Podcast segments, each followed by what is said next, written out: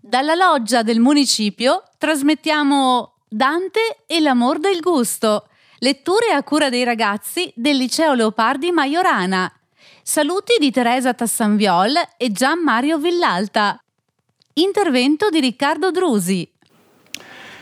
Ehm, Vado piuttosto rapidamente, già nel IV secolo la gola era stata indicata da Evagrio del Ponto, Evagrio Pontico, con il nome di gastrimargia, cioè la follia o il furore dello stomaco, tradotto poi in latino con ventris ingluvies, cioè l'ingordigia del ventre e eh, dunque vediamo che questa tradizione stabilisce eh, l'estrema colpevolezza della gola come peccato. Ma curiosamente un contemporaneo di Evagrio, vissuto nel IV secolo, cioè il, eh, eh, l'autore latino Aurelio Prudenzio, nella sua psicomachia, cioè il combattimento allegorico fra le virtù e i vizi, della gola non cita nemmeno il nome. Per lui c'è una contrapposizione netta, secca, fra la sobrietas, la sobrietà, la temperanza nel vivere, ma in qualsiasi manifestazione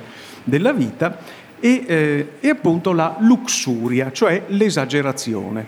Mm, della gola non si fa il minimo, il minimo cenno.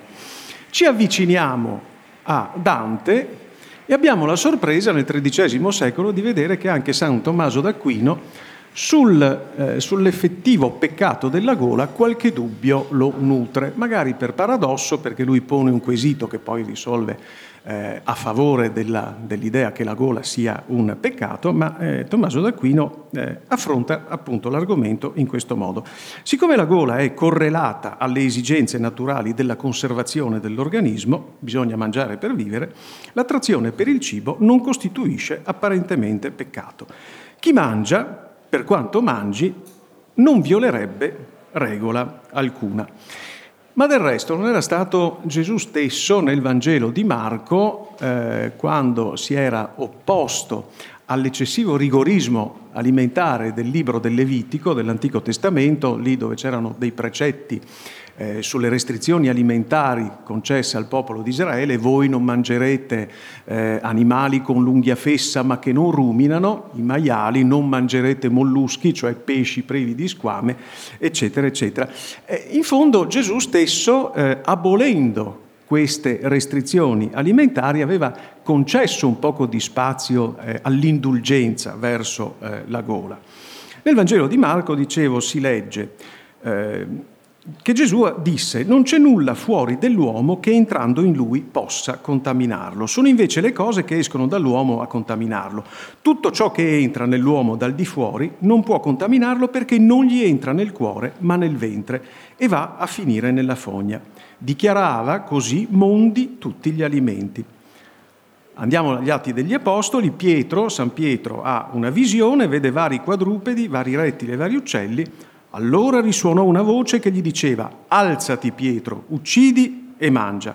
Ma Pietro rispose, no davvero Signore, perché io non ho mai mangiato nulla di profano e di immondo. E la voce di nuovo a lui, ciò che Dio ha purificato, tu non chiamarlo più profano. E qui gli esempi si potrebbero moltiplicare perché San Paolo notoriamente intervenne a più riprese su questo concetto proprio per fornire eh, i cristiani eh, di eh, un canone alimentare estremamente largo e eh, generalizzato. In un eh, libro eh, che è uscito qualche tempo fa e che era relativo alla ricostruzione della storia del settenario dei vizi capitali nel Medioevo, come dicevo, le, le autrici sono Carla Casagrande e Silvana Vecchio, Ecco appunto, le autrici hanno osservato che la gola ha conosciuto più degli altri peccati eh, caratterizzazioni diverse anche in rapporto alle categorie sociali. Eh, dal momento che dei peccati era prima di tutto il mondo ecclesiastico a occuparsi e eh, dal momento che erano soprattutto i monaci pensando alle radici in particolare della cristianità ad aver legiferato intorno ai peccati, è chiaro che relativamente alla gola, alla gastrimargia di Evagrio Pontico, eh, i monaci avevano un atteggiamento di sospetto perché il loro vitto doveva essere per forza eh, sobrio, temperato, estremamente parco. Ma nell'organizzazione sociale della appunto società medievale non c'erano soltanto i monaci, c'erano anche i contadini, ovvero sia quelli che procuravano gli alimenti a tutte le categorie sociali, e c'erano i milites, c'erano i bellatores, la famosissima tripartizione di Adalberone di Laon, ricordata anche da Umberto Eco nel nome della rosa, se non mi ricordo male. Ecco, allora, per queste diverse categorie sociali, beh, l'alimentazione non poteva restringersi al vitto estremamente parco dei monaci, i quali si davano alla preghiera, alla vita contemplativa, quindi di energie ne sprecavano poche. Allora sulla tavola dei contadini erano ammesse zuppe, erano ammessi cereali, era ammessa per quanto possibile a loro, a questa categoria sociale, una certa larghezza nelle imbandigioni. Bene o male che andasse, se i contadini si procuravano un po' di carne, magari uccellagione, magari eh, un, po di, di, di, un, po di, cacciagione, uccelli da piume, eccetera, beh, allora lì non era tanto un peccato perché se per procurarsela sconfinavano nei territori di caccia del loro signore feudale, allora quello era un reato penale e eh, eh, colpito molto più severamente che il peccato della gola. Se arriviamo ai milites, ovviamente il dispendio energetico richiesto dalla guerra giustificava a loro un vitto estremamente abbondante, soprattutto carneo. Sono i nobili nel Medioevo che mangiano la carne, che hanno la concessione, il permesso di mangiare carne anche in abbondanza. Eh, c'è una interessantissima cronaca dell'undicesimo secolo, la cronaca di Novalesa, che ricorda un episodio che sarebbe accaduto a una mensa di Carlo Magno, mentre Carlo Magno era sceso in Italia a contrastare i Longobardi. Carlo Magno indice un banchetto, intraprende questa festa e Adelchi, il Longobardo figlio dell'ultimo re appunto dei Longobardi, Desiderio, si intrufola per spiare i movimenti eh, e la strategia di Carlo Magno, si intrufola nel banchetto, siede a tavola, eh, comincia a mangiare le ricchissime pietanze di carne che gli vengono fornite e ne mangia eh, così tante che poi per nascondere la quantità eh, le ossa che ha rosicchiato, dalle quali addirittura dice la cronaca di Novalesa ha estratto, ha succhiato il midollo, le accatasta sotto il tavolo e poi non riconosciuto da nessuno se ne va. Ma Carlo Magno capisce che doveva essere un nobile, che doveva essere il fortissimo Adelchi, la sua fama di eccezionale guerriero lo precedeva. Carlo Magno si rende conto che è stato presente Adelchi proprio dalla quantità di ossa, di eh, carne, di animale che ha trovato, che ha trovato sotto il tavolo. Ecco. Capiamo dunque che eh, ormai arrivati alla, all'età di Dante, eh, nei confronti della gola eh, interviene quella che eh, è nota come mh, casuistica confessionale, ovvero sia eh, chi si confessa deve precisare dettagliatamente eh, i termini del suo peccato perché il confessore possa giudicarne la gravità. Allora si capisce che il monaco che vada a confessarsi e che dica di aver mangiato carne, peggio ancora se lo ha fatto nei giorni di precetto, mercoledì e venerdì, è particolarmente colpevole. Altro grado di colpa quello invece del soldato, del guerriero e via discorrendo. Allora è notevole che eh, un terziario francescano, morto nel 1289 e che viene citato da Dante nel tredicesimo canto del Purgatorio, il canto di Sapia, questo terziario francescano, eh, che si chiamava Pier Pettenaio, pettinaio, faceva il fabbricante di pettini, morto in odore di eh, santità, avesse detto alcune parole che erano precisamente di indulgenza nei confronti del, del peccato della gola e del modo di alimentarsi. Vi cito breve testo in volgare che è tratto proprio dalla vita di Pier Pettinaio. Eh, Pier Pettinaio è quello, per intenderci, che con le sue orazioni, scusate, ha abbreviato, dice Dante, la permanenza di Sapia, della senese Sapia, in purgatorio. È una contrapposizione, ve lo anticipo, fra eh, un regime alimentare ascetico, che Pier Pettenaio, nonostante la santità della sua vita e la moderazione dei suoi costumi, evidentemente non approvava, e un regime dietetico invece molto più equilibrato e mh, concessivo. Fa comodicia uno santo uomo che favellava la sua carne e dicia. Ecco, questo santuomo, una scelta evidentemente, parlava al suo stesso corpo e gli diceva Voli tu li buoni cibi? E io te darò degli cauli, vorresti delle pietanze raffinate? E io invece ti darò per penitenza dei cavolfiori. Voli tu lo bonoletto? E io ti darò gli sciaramenti, cioè tralci secchi, sarmenti, neanche un giaciglio di paglia, ma qualcosa che punga le carni, che le infastidisca. E così delle altre sue volontà. Ma, aggiunge eh, Pier Pettinaio, non la dea si disprezzare, cioè non devi disprezzare la tua carne, il tuo corpo, che tu non gli dea le sue necessità, che tu non lo rifornisca di quello che gli è necessario. Quindi dagli da mangiare. Dici a Santo Pietro Pettenaio, appunto, carne io te darò e della carne e del buono vino e lo buono letto.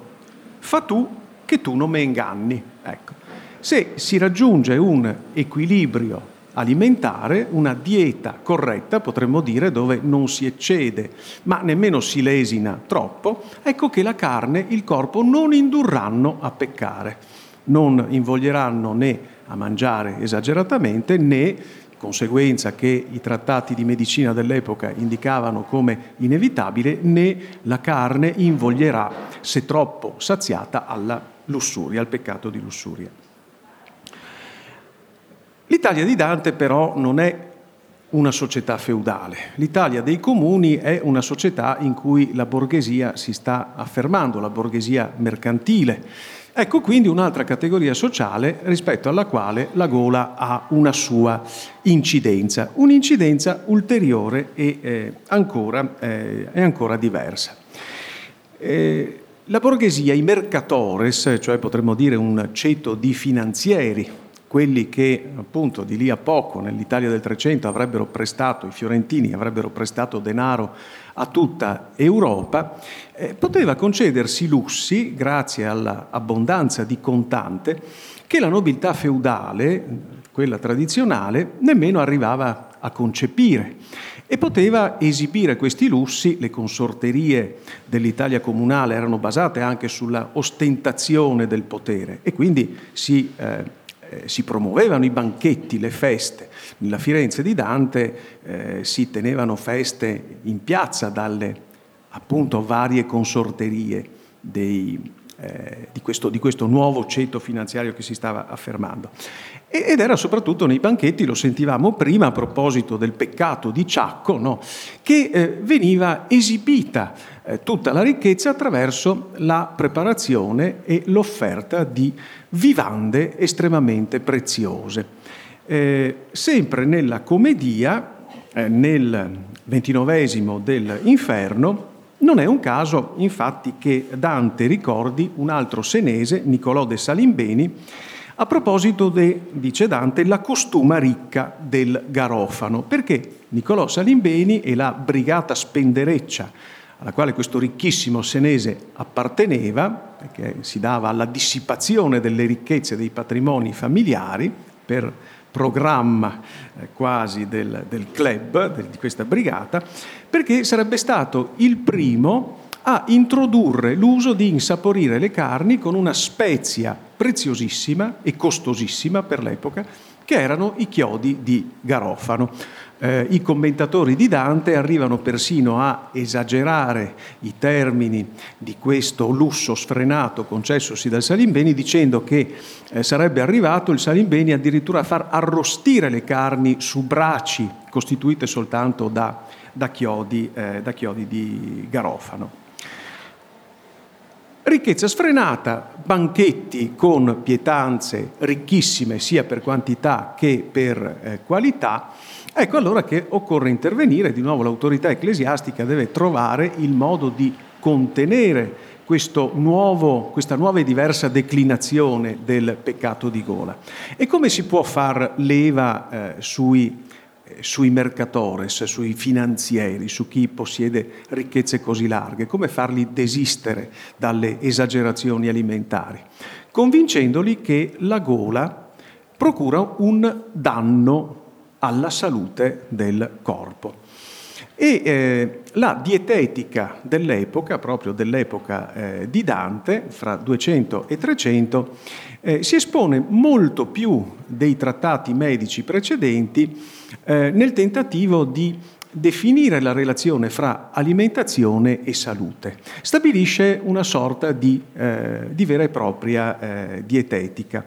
Lo sapeva bene Dante che l'eccesso alimentare procura, dicevano all'epoca, le oppilazioni, cioè le ostruzioni dei canali organici, a cominciare dalle vene, ma continuando anche per quello che chiamavano il ventricolo, cioè il, lo stomaco, ecco, oppilazioni nocive che potevano portare alla suffocazio, cioè alla morte, eh, credevano negli spiriti vitali, quindi se si mangiava eccessivamente il calore vitale che era chiamato a intervenire nella digestione si concentrava nello stomaco, privava di sé gli altri organi e quindi la periferia del corpo e dunque l'organismo poteva, poteva morire. Lo sapeva bene Dante perché eh, nel sedicesimo del Paradiso, quando è uno dei canti in cui incontra il suo antenato Cacciaguida, Ecco, Cacciaguida ricorre a una metafora eh, dietetica e alimentare per indicare la perniciosità, il pericolo che è legato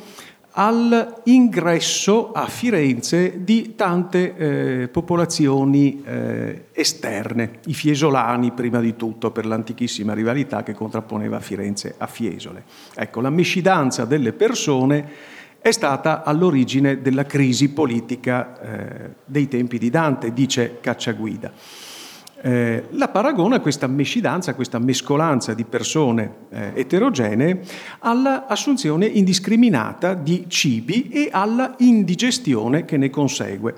Dice appunto Cacciaguida, sempre la confusione delle persone, principio fu del mal della cittade, come del vostro il cibo che s'appone.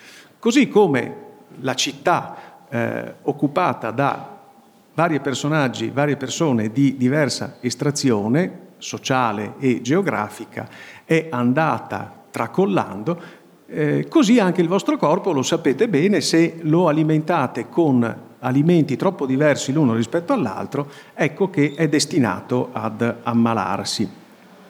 Per la medicina del tempo di Dante, come è noto, eh, la salute dell'organismo dipendeva infatti dall'equilibrio dei quattro, eh, dei quattro, umori, cioè dei fluidi corporei che venivano indicati come sangue, eh, il flemma, la bile nera e la bile gialla.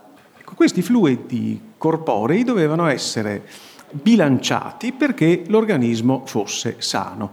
Da cosa erano condizionati? Gli umori. Gli umori erano condizionati dall'alimentazione. Se si mangiava in modo scorretto, uno di questi umori poteva prevalere sugli altri, diventare eh, quantitativamente eccessivo e dunque eh, provocare la malattia. È interessante che di, de, dell'umore che eh, eh travalicava i termini corretti, che eh, entrava in squilibrio con gli altri, si parlasse come dell'umore peccante, cioè dell'umore che pecca, con una interessante contaminazione proprio tra la sfera della fisiologia e la sfera, e la sfera della, della, morale. Eh, l'alimentazione, ripeto, proprio ai tempi di Dante, comincia a rivendicare uno spazio ben preciso nella scienza medica. Dalla loggia del municipio stiamo trasmettendo Dante e l'amor del gusto. Letture a cura dei ragazzi del liceo Leopardi Majorana. Saluti di Teresa Tassanviol e Gian Mario Villalta. Intervento di Riccardo Drusi. E la stessa preparazione delle vivande acquisiva quasi lo stato di terapia. Si poteva curare l'organismo a cominciare dal, su, dal vitto, da ciò che gli si forniva eh, da mangiare. Come sistema teorico eh, generale, questo principio viene enunciato a chiarissime lettere da un filosofo della corte di Federico II di Svevia una epistola del filosofo Teodoro rivolta proprio a Federico, imperatore. E dice eh, Teodoro, quando ti nutri, preoccupati di scacciare la fame, non l'appetito, perché se tu mangiassi molte cose e diverse, non ti rimarrebbe più l'appetito, in quanto stimolo a nutrirsi e quindi necessario alla corretta regolazione dell'organismo. È l'appetito che dice precisamente ciò di cui l'organismo ha bisogno.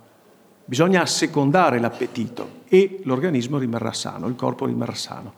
Se si guarda invece al gusto personale, ecco che si mangia quello che non si deve, si mettono in squilibrio gli umori e ci si ammala.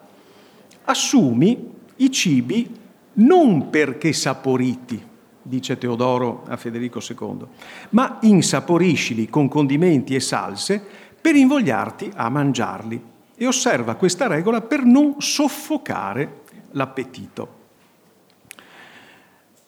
Questo precetto del filosofo Teodoro Federico II eh, osserverei, così propongo un poco anche eh, alla, alla discussione, che si applica piuttosto adeguatamente, quasi una glossa, quasi una chiosa interpretativa, al senso letterale della chiusa del canto ventiquattresimo del Purgatorio, quello appunto dei eh, golosi, canto da cui è tratto il titolo di questo nostro incontro, cioè per amor del gusto. E senti dir, dice Dante, beati cui alluma tanto di grazia che l'amor del gusto nel petto lor troppo disir non fuma, esuriendo sempre quanto è giusto.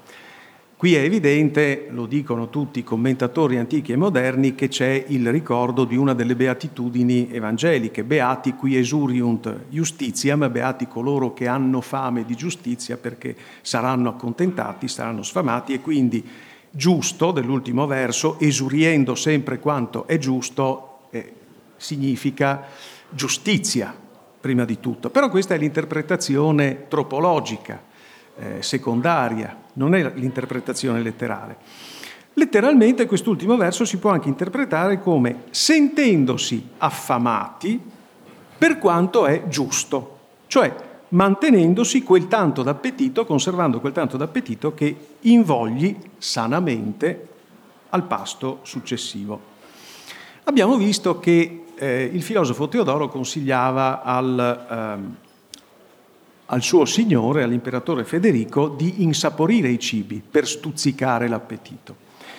E parla di salse e di eh, condimenti. Eh, proprio i medici si occupano, quasi fossero degli chef stellati dei giorni nostri, si occupano delle salse e dei condimenti. Fa parte della dietetica. Queste salse servono precisamente a stuzzicare lo stomaco, a risvegliare l'appetito nel, eh, in coloro che eh, si ritrovino con lo stomaco infreddato. È sempre la scienza medica dell'epoca che parla di infreddatura dello stomaco. Lo stomaco era concepito come una sorta di forno. Il cibo veniva cotto e sublimato in questo forno e poi assottigliato si poteva raggiungere il resto del corpo e, eh, e perciò eh, nutrirlo. Serviva dunque lo stomaco e la sua sanità, il suo equilibrio, a garantire il mantenimento di tutto eh, l'organismo. Nella confezione del cibo doveva dunque venire osservata una particolare attenzione a una scala di valori che classificava gli alimenti in caldi, freddi, umidi e secchi, perché questi gradi di umidità di calore corrispondevano precisamente agli umori di cui parlavamo prima.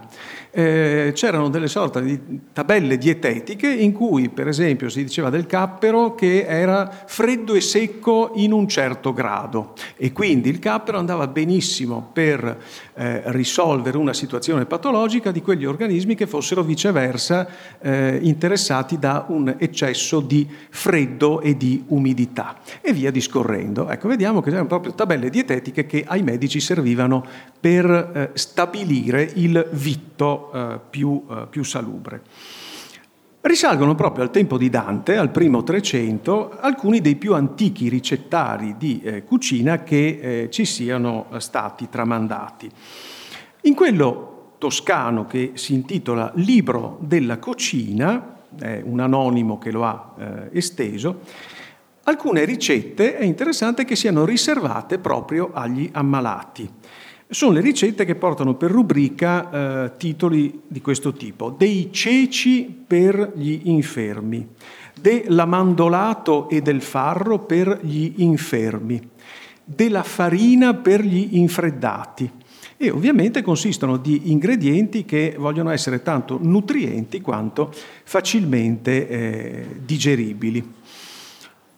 Torniamo un poco da dove siamo partiti, cioè dall'episodio eh, di eh, Ciacco. Ecco, già l'ho sentito prima, molto opportunamente è stato sottolineato che il peccato di gola di Ciacco molto probabilmente consisteva non nell'eccessiva quantità di cibo ingurgitato, quanto invece nella qualità eccessivamente raffinata degli alimenti eh, dei quali si approvvigionava evidentemente dove? Nei banchetti eh, dei magnati che gli capitava di eh, frequentare e sono proprio i commentatori più antichi di Dante a eh, ricostruire questa fantomatica identità di Ciacco dicendo che era un uomo di corte, una specie di intrattenitore professionista che praticava eh, le tavole, le mense eh, dei, degli ottimati fiorentini eh, come un parassita e dunque approfittava del cibo selezionatissimo, delle pietanze estremamente eh, elaborate che erano proprio, proprie di quella di quello strato sociale. Ciò che giustificherebbe, lo avevano appunto capito già i commentatori trecenteschi, il fatto che sia Ciacco a esprimere la prima profezia politica della, eh, della commedia, come, eh, come sappiamo. Cosa avrà trovato sulle tavole che frequentava Ciacco? Avrà trovato proprio le salse, i condimenti più preziosi, più fini, che eh, il ceto mercantile poteva permettersi. Sempre da quei ricettari trecenteschi di cui eh, vi parlavo si possono citare fra queste salse per esempio la peverada, la salsa verde o la salsa cammellina, chiamata così dal colore che assumeva perché eh, diventava simile al, al, pelo, al manto del eh, cammello.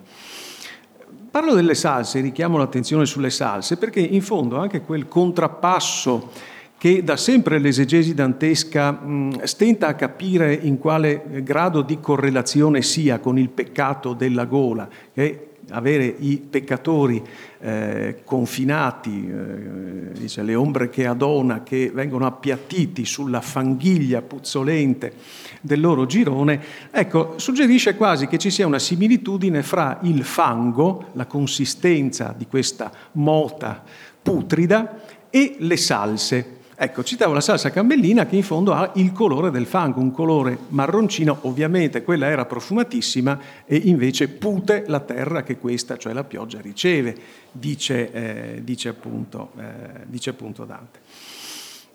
Eh, un'altra minima osservazione sempre relativamente a, eh, a Ciacco. E poi mi avvio eh, più o meno rapidamente, anzi il più possibile, scusatemi, rapidamente alla conclusione perché non voglio tediarvi oltre. Ecco, eh, Ciacco esprime quella sua profezia, dice eh, vedrai che la città partita che è interessata da tre peccati, superbia, invidia e avarizia, poi finirà per cacciarti. C'è cioè uno squilibrio nella politica di Firenze, secondo Ciacco. La sua diagnosi è eh, sicurissima al riguardo ed è questo squilibrio che comporterà poi la crisi del famoso episodio del calendimaggio del 1300, che sarà foriero di tutte le conseguenze che poi saranno anche patite da Dante con l'esilio. Ecco, questo squilibrio interno alla politica in fondo non fa altro che rinnovare lo squilibrio umorale dell'organismo umano, del corpo umano di cui parlavo prima. Quindi è chiaro che Dante deve aver tenuto presenti questi due elementi, squilibrio individuale dovuto agli eccessi alimentari, dalle esagerazioni alimentari, dalla cattiva alimentazione e lo squilibrio politico dovuto alle scelte appunto politicamente sbagliate delle varie fazioni fiorentine, le quali non sono riuscite a raggiungere quell'equilibrio che avrebbe permesso all'organismo città Beh, questo, la metafora dello Stato come organismo dai tempi di Menenio Agrippa, no? eh, quando andava a convincere il ceto servile a ritornare in città dopo che erano andati sull'Aventino, facendo eh, il, facendo la, la, proponendo quel, quell'apologo dello stomaco e delle altre membra, se lo stomaco, cioè la nobiltà romana, finisce di funzionare, non si alimenta, anche le altre membra sono destinate a morire. Ecco, la metafora dello Stato come organismo è tradizionale, è vecchissima. Eh, ripeto, è probabile che Dante la tenesse presente attribuendo proprio a Ciacco questo suo ruolo così significativo di primo profeta dei eh, disastri politici fiorentini. Lui come goloso l'avrebbe capito perfettamente, era anche eh, qualificato, dato che dicevamo prima, praticava le mense dei nobili, a eh, parlarne con piena, eh, con piena, cognizione, eh, con piena cognizione di causa. Ecco, mm, sì, avevo preparato, ma forse è meglio che non, sì, non tentiamo nemmeno di far vedere, alcune eh, immagini eh, che volevano mostrare, così vado molto più spedito, che volevano mostrare mm, una, un'altra relazione interessante che nell'inferno dantesco si stabilisce fra eh, Cerbero, il gran vermo, il, eh, il cane trifauce che eh, proprio nel girone dei golosi viene incontrato da Dante, che viene soddisfatto da Virgilio con il lancio della fanghiglia, viene saziato, le bramose canne vengono saziate con questa fanghiglia eh, immonda, e eh, proprio per il particolare delle tre teste, delle tre fauci che divorano, che squartano le anime dannate dei golosi, eh, la sua relazione eh, di analogia con Lucifero, il Lucifero dantesco che pure si presenta con tre bocche, le tre bocche che straziano le anime di Giuda, di Bruto e di, e di Cassio. Eh, cosa ha suggerito probabilmente questa analogia a Dante? Una eh, tradizione anche iconografica che concepiva l'inferno come fauci spalancate destinate precisamente a divorare le anime dannate. Le anime dannate come alimento dell'inferno nel suo complesso. Una tradizione che probabilmente eh, riversava in immagini, riversava in una forma eh, visibile eh, rappresentava appunto attraverso la, eh, la, le figure eh, un passo dell'Apocalisse, eh, quel passo dell'Apocalisse dove eh, uno dei quattro cavalieri, quello eh, interpretato come morte, compare su un cavallo pallido, dice San Giovanni, e l'inferno lo seguiva. L'inferno quindi come animale. Nelle miniature medievali questo inferno è rappresentato spesso come un essere orripilante con le fauci spalancate e nella sua bocca compaiono appunto i, eh, i, dannati, i dannati.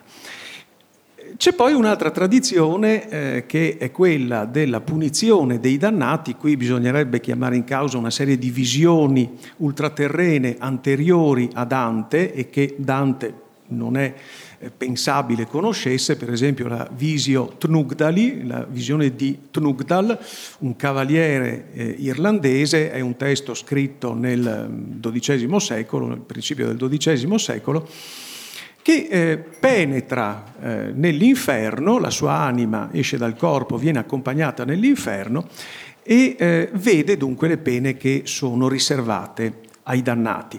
Eh, le pene più ricorrenti sono quelle che hanno a che vedere con l'alimentazione. I dannati sono carne che viene macellata e letteralmente cucinata sugli spiedi dai demoni per alimentare Lucifero.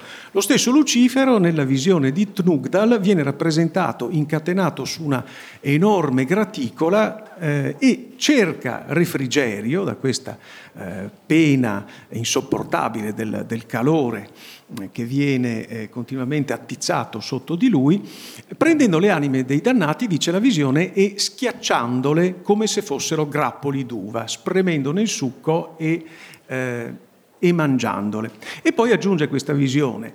E dopo che aveva fatto questo, dopo aver bevuto le anime dei dannati, dopo averle assimilate, eh, ruttava mostruosamente e rilanciava le anime dei dannati in giro per l'inferno.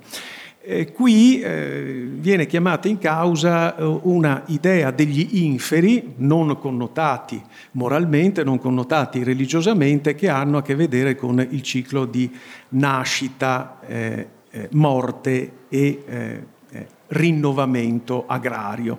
antichissimi miti appunto che hanno a che vedere con, con il con il solstizio d'inverno, con la natura che apparentemente ritorna sottoterra e poi fino alla primavera quando verrà eh, risarcita la natura stessa con le fronde, ricompariranno, eh, ricompariranno le fronde.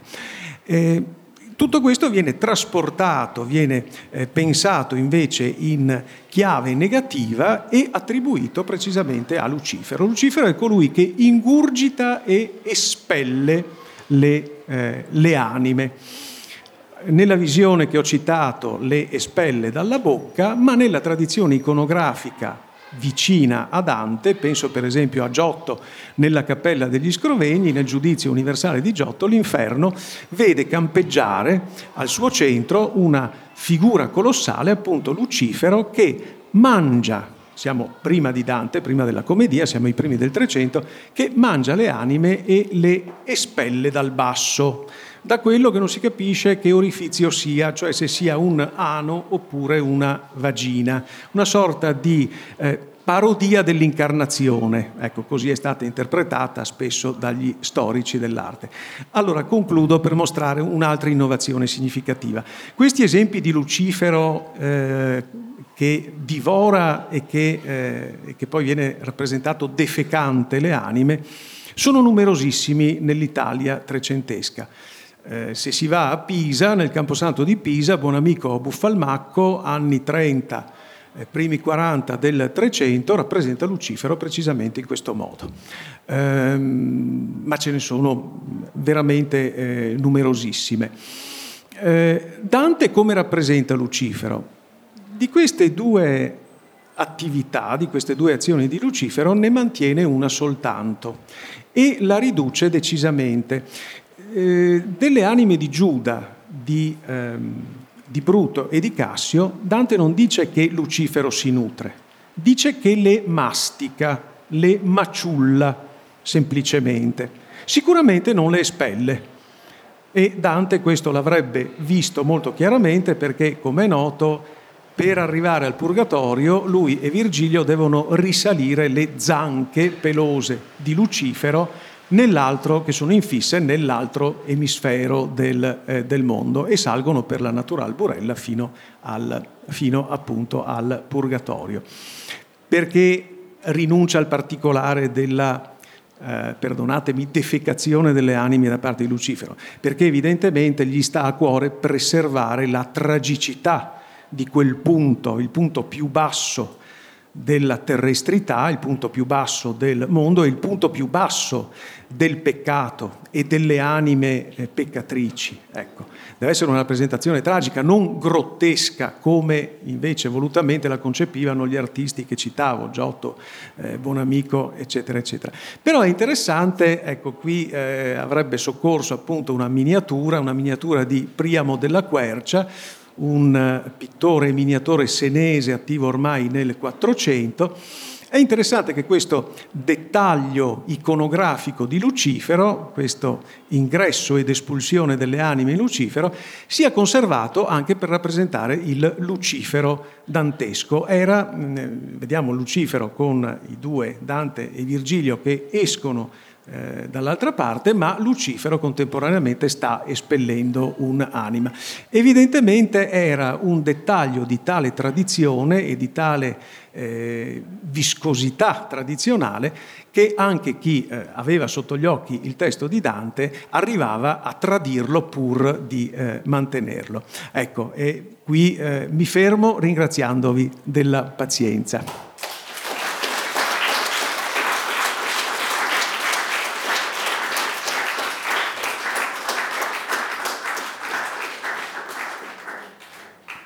Ecco, non so se siano previste domande, interventi o altro, perché io molto volentieri... E...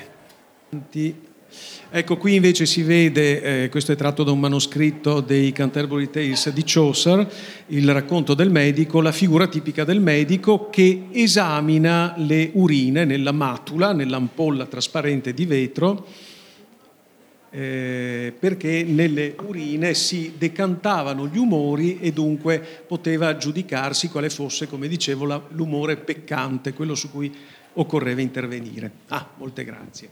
Dalla loggia del municipio stiamo trasmettendo Dante e l'amor del gusto. Letture a cura dei ragazzi del liceo Leopardi Maiorana. Saluti di Teresa Tassanviol e Gian Mario Villalta. Intervento di Riccardo Drusi. Ecco, nel frattempo se ci sono domande, se gli studenti hanno pensato qualcosa, hanno qualche curiosità da chiedere, eh, magari possono salire qui a fare la domanda. Io volevo chiedere in caso se si può fare un piccolo approfondimento riguardo ai quattro umori e nella concezione che se ne aveva nel Medioevo più impreciso. Sì, eh, ovviamente devo premettere che non sono un esperto di storia della, della medicina. Ecco, questi eh, quattro umori risalgono in realtà alla medicina eh, greco-romana come, eh, come, concetto, come concezione, ma eh, il Medioevo, arricchito anche dall'apporto della medicina araba, arriva a una eh, sintesi significativa per cui attribuisce, come dicevo, essenzialmente all'equilibrio, al temperamento, come veniva altrimenti detto, fra gli umori, lo stato di sanità del corpo. Qualsiasi malattia dipendeva eh, nel medio, a meno che vabbè, non fosse procurata da una ferita, ecco, da una soluzione di continuità tissutale, come dicono i medici, eh, era provocata da eh, un eccesso di un umore rispetto agli altri. Questo eccesso andava, eh, come dicevo, eh, riequilibrato. E come si poteva intervenire? Ovviamente con la somministrazione di farmaci.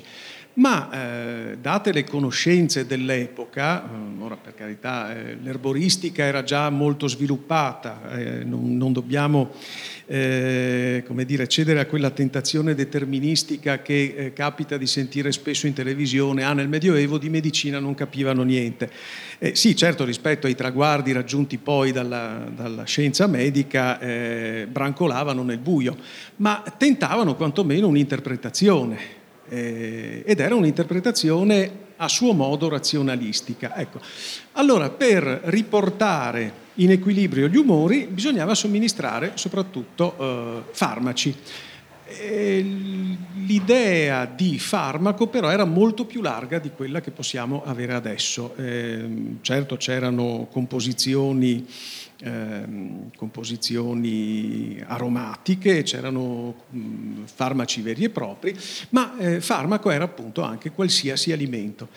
Bisognava, il medico era prima di tutto un dietologo perché doveva conoscere, la, eh, come dicevo prima, i gradi di secchezza, eh, frigidità, calore e umidità degli alimenti. Cos'erano questi gradi? Erano tre gradi. Si diceva che un alimento poteva essere, citavo prima i capperi, eh, non so, i pesci. Ecco, i pesci eh, erano considerati un alimento freddo, non necessariamente umido. Ecco. Su quali basi si stabiliva che un alimento era caldo o era freddo? Sulla base degli effetti che provocava, tendenzialmente. Effetti che poi venivano allargati in, una, in un sistema teorico che coinvolgeva anche eh, alimenti di cui non si avesse esperienza diretta. E la trattatistica è ricchissima eh, di queste eh, determinazioni dei gradi di calore, eh, siccità, eccetera, eccetera, degli alimenti. Calore e siccità che erano mh, o freddo e umido, eh, che eh, intervenivano come componenti anche degli umori. Per cui, non so, il sangue era considerato umido e caldo. Allora, se c'era poco sangue o c'era un eccesso di sangue, bisognava riequilibrarlo con qualcosa di antagonistico, e quindi secco e freddo per esempio, oppure se ce n'era poco, un alimento che fosse umido e caldo che restaurasse la quantità di sangue. Ecco, più o meno le cose funzionavano così. Ovviamente uno storico della medicina eh, saprebbe rispondervi molto più dettagliatamente. Ecco, non so se ho almeno in parte soddisfatto la, la domanda.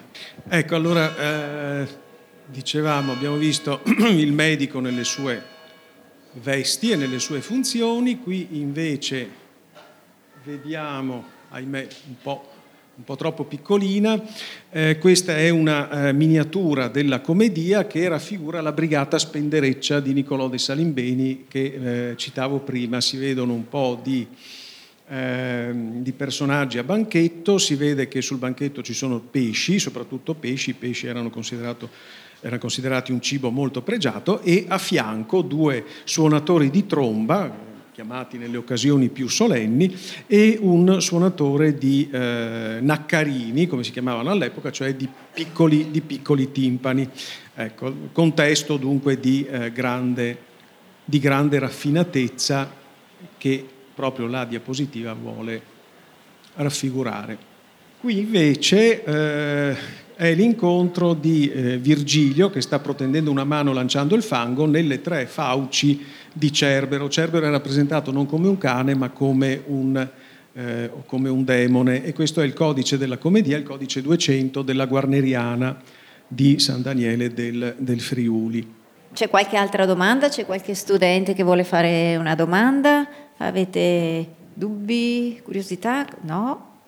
Non è una domanda, è che era estremamente interessante. Volevamo chiedere se magari possiamo avere dei riferimenti o qualcosa anche per riparlarne noi in classe, perché c'erano spunti, spunti di grandissimo interesse che in questo momento non riusciamo a sviluppare.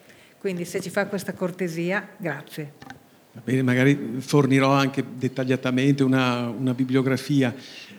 Ecco, no, eh, citavo quel, quel, libro che è uscito, ora non ricordo, una dozzina d'anni fa della Casagrande della Vecchio, di Silvana Vecchio, Carla Casagrande, che è forse quello più utile per inquadrare la questione pertinente alla tradizione del, dei vizi capitali nel Medioevo, perché eh, le due autrici esaminano eh, in una eh, successione diacronica, in uno sviluppo storico, i diversi concetti e lo fanno, i capitoli corrispondono appunto ai sette, ai sette peccati capitali, con, con vari riferimenti.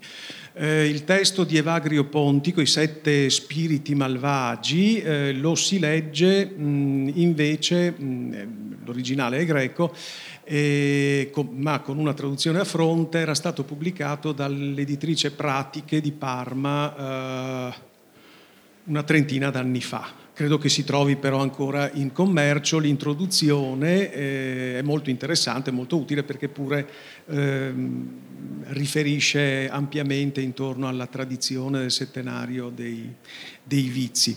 Eh, questi sono quelli che mi vengono in mente eh, immediatamente. Ecco, chi voglia invece eh, aggirarsi un poco fra eh, i commenti sia antichi che moderni alla commedia, può farlo comodamente in rete eh, nel Dartmouth eh, Dante Project.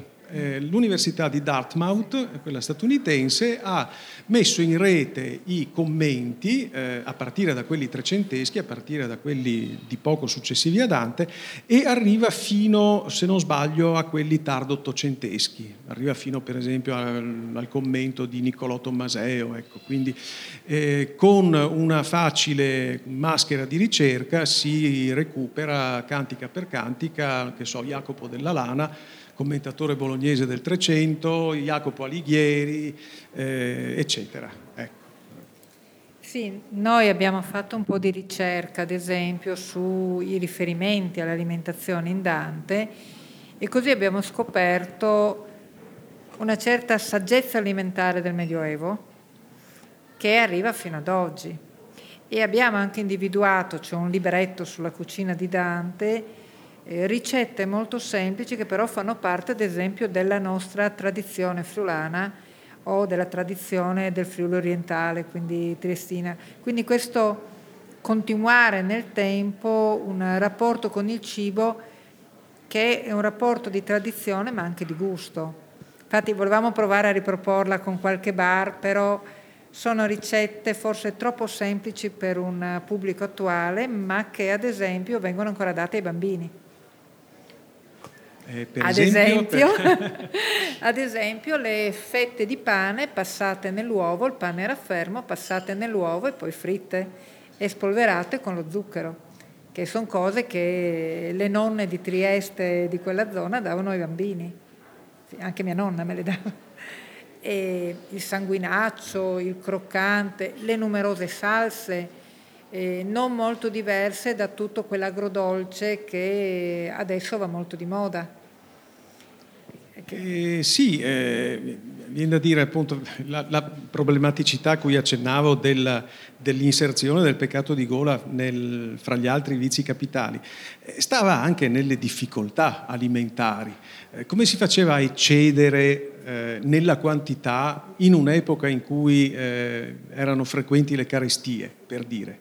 Ecco, per quello il peccato di gola viene facilmente indicato da Dante soprattutto nell'eccesso, nella qualità, nella, nella ricerca, eh, nella curiositas che di per sé è, è colpevole no? in Dante, nella curiosità per gli alimenti eh, appunto ricercati, sopraffini, eh, dove, che, che, comportano dispendio di capitali per eh, essere ingurgitati in una frazione di secondo. Ecco, cioè, eh, il, ehm, eh, lo squilibrio che costituisce il peccato sta appunto più nella, nel, nella, nel peccato intorno alla qualità dei cibi e forse intorno alla frequenza con cui si mangia. Ecco, perché eh, un altro elemento mh, tipico della dietetica medievale era la raccomandazione di eh, mangiare forse più frequentemente che adesso, ma con, eh, con, quantità moderate, cioè di regolarsi sempre con un poco di buonsenso, con un poco di raziocinio e secondo quello che però si aveva anche a disposizione, ovviamente. Difficile, come dicevo prima, che un contadino eh, diventasse eh, peccatore di gola, ecco. Più facile fosse un nobile o appunto i mercatores, eh, mercatores fiorentini. Diciamo che seguivano anche quelli che adesso la dietetica ci consiglia, i ritmi circadiani. Cioè loro mangiavano in base ai ritmi della luce naturale adesso qualsiasi dietologo la prima cosa che dice dopo le 8 di sera non mangiate. Quindi eh, era un rapporto anche più naturale con quello che c'era, ma anche con i ritmi che c'erano. Noi con gli apericena abbiamo stravolto tutto, ecco se, se provate. Nell'ottavo cerchio dell'inferno sono puniti i fraudolenti. Nella quinta bolgia si trovano i barattieri, i quali hanno utilizzato a loro vantaggio le cariche pubbliche che avevano assun- assunto e attualmente questo sarebbe un reato. E questi, avendo un ruolo pubblico, hanno ingannato chi si fidava di loro. Sono immersi nella pece bollente e guardati a vista dai demoni. In questo canto Dante fa riferimento alla preparazione del lesso. Lessi sono i barattieri ovvero coloro che per procurarsi lucro e vantaggio fecero mercato fraudolento dei beni pubblici. Costoro sono immersi nella pece bollente della quinta malabolgia dell'ottavo cerchio. E anche per loro il riferimento a un modo di cucinare animali è un sarcastico degrado alla loro condizione umana. Sono declassati a una preparazione gastronomica. Non altrimenti i cuoci a loro vassalli fanno attuffare in mezzo alla caldaia la carne con gli uncin, perché non galli. In Dante i termini raffi, uncini, runcigli indicano le aste che terminavano con un gancio, usate dai cuochi per tirar fuori pezzi di carne, polli, conigli oppure di altri animali dall'acqua bollente. Il ricorso al linguaggio della cucina apparenta Dante alle rappresentazioni popolaresche dell'inferno, come quelli presenti in Giacomino da Verona. Dante cita la gelatina per dare l'idea della condizione dei traditori dei congiunti nella Caina, che sono imprigionati in uno spesso strato di ghiaccio. Dante degrada l'uomo ad animale cucinato. Il Landino commenta questo ghiaccio è simile alla gelatina, per essere come quella gelato, et, in luogo di carne o d'altro che si fa, contiene in sé questi peccatori. Le ricette di carne e pesce in gelatina sono molto comuni nei trattati medievali di cucina e allo stesso registro culinario appartengono ad esempio anche gli accenni presenti nel canto dodicesimo, sempre dell'inferno, quando Dante osserva il bulicame dentro il fiume Flegetonte. Le immagini del sangue bollente e che ribolle possono essere state ispirate all'uso di cucinare il sangue delle bestie macellate facendolo ribollire. In Toscana, ad esempio, ehm, si prepara un dolce a base di sangue di maiale alla riviera del sangue la qual bolle, qualche per violenza in altrui noccia, alla proda del bollor vermiglio, ove i bolliti faceno alte strida.